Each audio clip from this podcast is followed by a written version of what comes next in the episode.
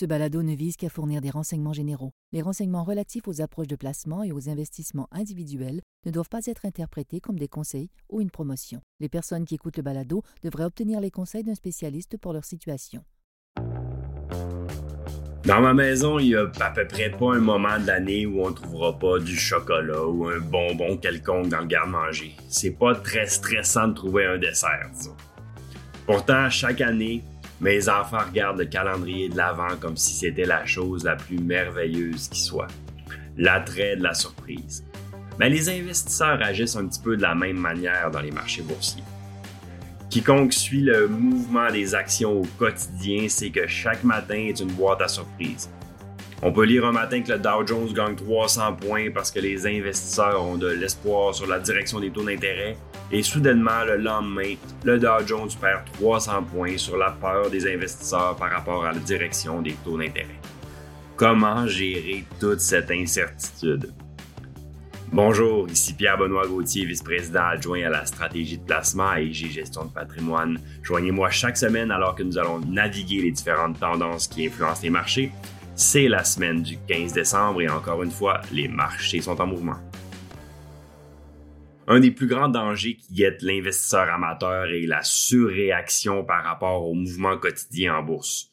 On travaille tellement fort pour économiser notre argent que de voir les, fluctuations euh, qui peuvent se passer au jour le jour, ça crée une émotion très forte. Une émotion qui peut être positive lorsque ça monte, une très grande excitation, mais aussi négative lorsque ça baisse. J'ai pas besoin de l'expliquer.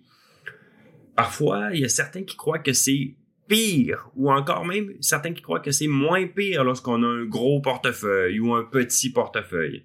Mais je peux vous dire, en 15 ans d'expérience dans les marchés boursiers, à conseiller des gens, il n'y a pas vraiment de corrélation entre la taille du portefeuille et la sagesse de l'investisseur. Soyons francs, la bourse carbure à l'émotion. Plus il y a de sensations fortes, plus il y a de volume transactionnel.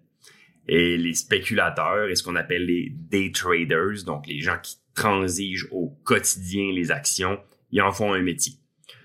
Mais il y a une certaine notion chez certaines personnes qui croient que plus on fait de transactions, plus on est actif, plus on fait d'argent.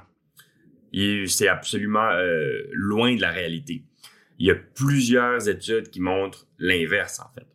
La réalité, c'est que l'allocation stratégique à long terme en gestion professionnelle, c'est infiniment moins excitant que de transiger au jour le jour, mais historiquement beaucoup plus payant. Euh, la quantité de gens qui réussissent à surperformer un portefeuille diversifié professionnellement sur le long terme est minime. Faisons un peu un inventaire des études à ce sujet-là. Le, en 2014, le Journal, Journal of Financial Markets, donc une revue scientifique universitaire sur la finance, euh, établit une statistique qui disait que moins de 1% des day traders, donc comme je disais tantôt, c'est les gens qui, qui transigent quotidiennement, avaient un rendement supérieur à un portefeuille géré. Une étude de Berkeley a démontré que la catégorie de clients qui transigeaient le plus donc, ils ont pris un, échantillon de clients d'un courtier en ligne, euh, pour ne pas le nommer Charles Schwab, donc c'est une, une étude américaine. Donc, la catégorie de clients qui transigeaient le plus était celle qui générait les rendements les moins élevés. Mais pire, une étude brésilienne euh, a montré que sur 1600 clients qu'on a suivi entre 2013 et 2015, seulement 3% d'entre eux avaient généré un rendement positif. Seulement 1,1% d'entre eux avaient fait des gains supérieurs au salaire minimum brésilien. Donc, euh, certes, c'est pas un échantillon très grand, mais ça montre la difficulté de générer des surprofits euh, dans ce type d'activité-là. En 2020, alors que la COVID était à son, à son plein, beaucoup de gens se sont tournés vers la gestion, euh, l'autogestion de ces placements.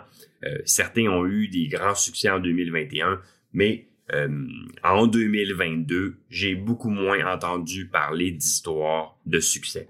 Donc, la gestion du risque est très difficile à faire lorsqu'on doit soi-même monter son portefeuille. C'est très difficile d'avoir un portefeuille parfaitement diversifié avec une poignée de titres. Tout ça pour dire que la meilleure stratégie n'est certainement pas la plus excitante, c'est-à-dire se concentrer sur le long terme et ne pas vivre au gré des surprises du calendrier de l'avant. Merci d'avoir été avec nous. Si vous avez apprécié le balado, n'hésitez pas à le partager à vos collègues et amis. On se voit la semaine prochaine. Le contenu de ce balado, y compris les faits, les perspectives, les opinions et les recommandations, ne doit pas être pris ni être interprété comme un conseil en matière de placement, ni comme une offre de vente ou une sollicitation d'offre d'achat de tout titre cité. On ne doit pas se fier sur le contenu de ce balado à quelque fin que ce soit, et IG, Gestion de patrimoine, n'est aucunement responsable de son utilisation. Le présent balado renferme des énoncés prospectifs qui décrivent nos attentes actuelles ou nos prédictions pour l'avenir. Les renseignements prospectifs sont assujettis à des risques, incertitudes et hypothèses pouvant donner lieu à des écarts significatifs entre les résultats réels et ceux exprimés dans le balado. Nos opinions sont susceptibles d'être modifiées en fonction des conditions du marché. Les placements dans les fonds communs peuvent donner lieu à des commissions ainsi qu'à des frais. Veuillez lire le prospectus avant d'investir. Les fonds communs ne sont pas des placements garantis, leur valeur varie fréquemment et leur rendement antérieur peut ne pas se reproduire.